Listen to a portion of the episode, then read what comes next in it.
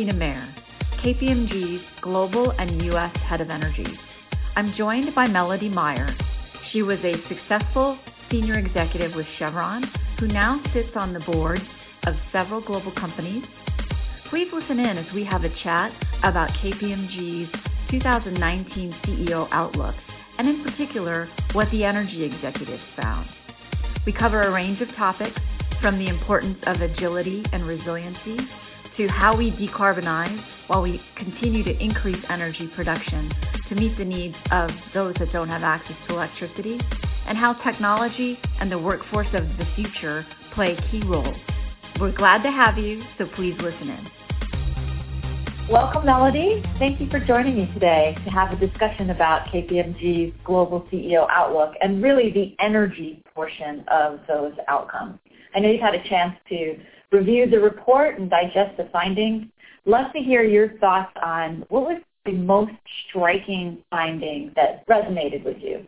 Well, Regina, thank you for inviting me. And first, before I start, I want to say that these are really my personal views and right. not reflective of my affiliated companies. Mm-hmm. But what I, I enjoyed reading the report, the CEO outlook, and I think the thing that jumped out to me the most is that CEOs are now saying that acting with agility is the new currency of business. Mm-hmm. And I'm a strong believer in that because I've always felt like one of the strongest leadership attributes that I've observed in my career is creating advantage from change. Right. But the hard thing about change is that, you know, many companies, when they're at the top of their game, really feel like they don't need to reinvent themselves. Mm-hmm. And what this report is saying that even at the top of your game, you have to constantly work with agility and continue to be willing to change the status quo. Right. And I think it really resonates with me.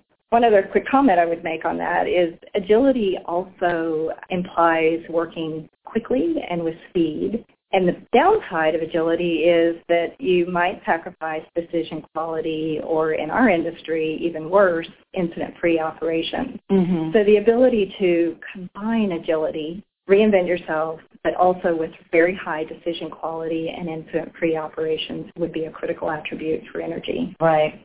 And in fact, the survey did find that 67% of all global CEOs believe that agility is that new currency, and within our industry, energy, it was 60%. So more and more CEOs recognizing that they have to figure out how to reinvent themselves. But it's no small task to achieve what you just said. Energy is an industry built on deep tradition and constant reinvention with technology, mm-hmm. right. but not so much around the mindset and workflow mm-hmm. transformation. But I think digital is helping us understand how we have to move more into workflow transformation mm-hmm. uh, in our industry. Well, I'll say, Molly, what I found the most striking and that resonated with me was that across all industries, the top external risk is climate change. And within energy, we've been focusing as an industry on how we continue to power the future and bring electrification, which generates wealth to impoverished parts of the world that still don't have access to stable electricity. But how do we do that in a lower carbon footprint? Mm-hmm. And how do we evolve? Because we really need to grow the amount of energy we provide and produce while still achieving some of the climate goals and decarbonizing the atmosphere.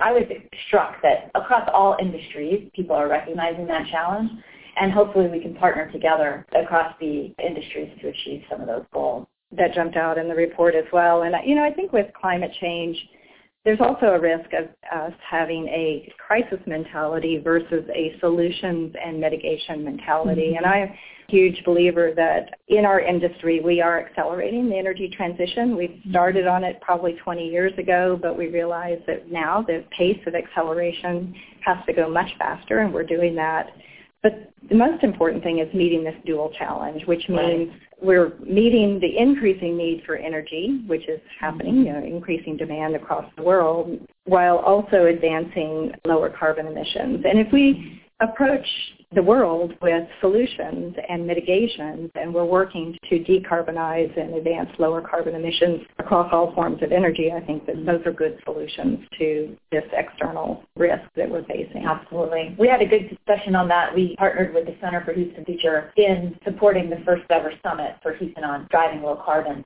And it was terrific to see players from across the industry, petrochemical, downstream manufacturing, you know, midstream electrification, upstream, talking about ways that they could do it, either through renewable generation or hydrogen or carbon capture. Like there's a whole range of technologies and agile responses that we'll need to bring together to achieve those goals.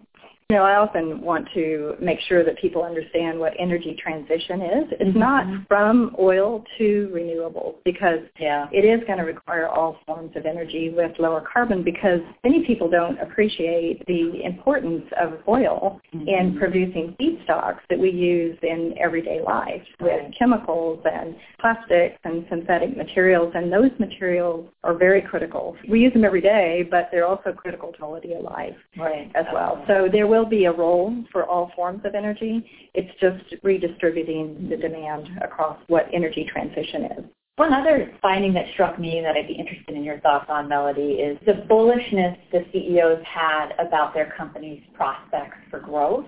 So we had 94% of all CEOs confident that their own business would grow, but only 62% were confident that the global economy would continue to grow that feels a little bit like a contradiction to me. What are you seeing in the energy companies in the industry as you look around? This may be an area where energy has a little bit of advantage because our growth has always been off of the back of a decline mm-hmm. in oil and gas. So we're always growing off the back of a decline rate. To stay flat with oil and gas demand, we'd have to continue to invest a lot. Right. But I believe that as we grow, we're going to grow more into the renewable alternatives and more solutions that society is expecting from us. So more in the mm-hmm. consumer retail space where people want their energy delivered in different ways than we deliver them today. So I think growth there will be around meeting our society's expectations for the way they consume energy in the future. Right. What struck me about the 62% being worried about the global economy is we are at the nexus of geopolitics in our industry. And people focus on crude price and what's happening with embargoes and challenges in the Middle East or Chinese demand.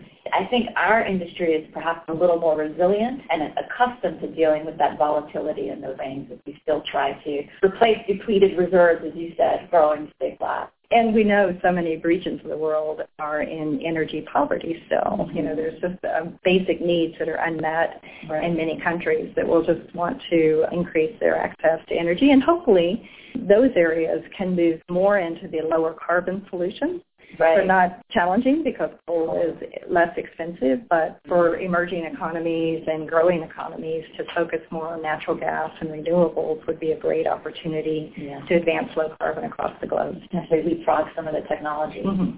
So speaking of technology, how about the technology finding?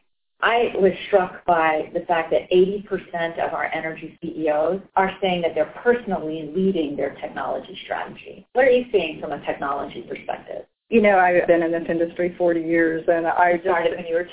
That's right, of course. And the energy industry is just a product of technology evolution, so that's nothing new. Right. But I think the acceleration of technology is important. And what CEOs are saying in this report is to really take this huge platform changes that are mm-hmm. required to go digital and leverage requires heavy tone from the top to say we are going to change the way we work, change our workflows, digitize, because digitizing these old systems is very tough. Right. Legacy systems are hard. But once we do that and CEOs can get advantage from digitizing internally, I think there's a huge opportunity for sharing, kind of the sharing economy, which mm-hmm. I've been thinking about a lot lately. But I think there's a real opportunity for our industry to do more sharing in the digital space. So we have proprietary data, we have public data, and if we can come up with ways where we can share more of that, we can all become more mm-hmm. efficient. And that's the name of the game. Being more efficient, being able to provide affordable, lower cost energy at scale is mm-hmm. really important. When I look at the sharing economy, which is Uber, Airbnb, and those things, we do a lot. We share rigs, we share right. construction, fab yards, those sorts of things. What else can we do? And I think technology is a, a big space that we can play there.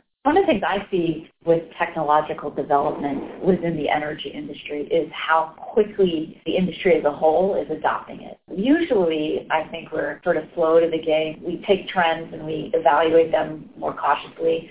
But in this case, we're early adopters, if not fast followers. And there's so many use cases that are already being proven out with blockchain and with big data that are having meaningful impacts on improving how work gets done basic work, dangerous work, as well as improving how quickly we can find and extract and deliver energy. Yeah, there's some great thoughts in the report about um, mindset mm-hmm. and advancing the more higher end technologies with AI and blockchain, quantum, mm-hmm. digitization. But, you know, I often think that our industry is so dependent on the deep expertise of science and physics and math, and we have to have a workforce that is deeply steeped in the basics. We have to have a workforce that knows the problems that we need to solve, mm-hmm. and then use AI and other tools to make it much faster and more iterative and more optimal. Mm-hmm. But without the deep knowledge of the complex problems in the industry, we really can't apply these AI solutions. But I think CEOs need to take a heavy drive towards mm-hmm. the acceleration of new technology. But I would also say that technology has been the backbone. One last thing is there's a lot about innovation. We need to reward the innovators because we've got to be able to try things and fail fast, mm-hmm. and failure is part of innovation, which pretty good at that because of exploration that we've had in the past. We understand exploration risk. But we also have to reward the people that can take innovation and quickly apply it to real problems. Mm-hmm. And it's that skill set that I often find is so important for this industry mm-hmm. is to mm-hmm. be able to take an innovation and apply it at scale and really get the value out right. of it for a large corporation. Right. If you have a small solution applied a million times, you get a lot of value. Right. Right. Scale is important. So back to your earlier point about the workers. So we still need petroleum engineers and geologists and chemical engineers. We're not all going to be data scientists or robots in the future, right? But still a terrific industry to be a part of, and you've had a long and successful career, and I think there's some really useful findings in this report. So thanks for joining me today, Melody. It was great to chat. Thank you, Regina. It's been a pleasure. Thanks.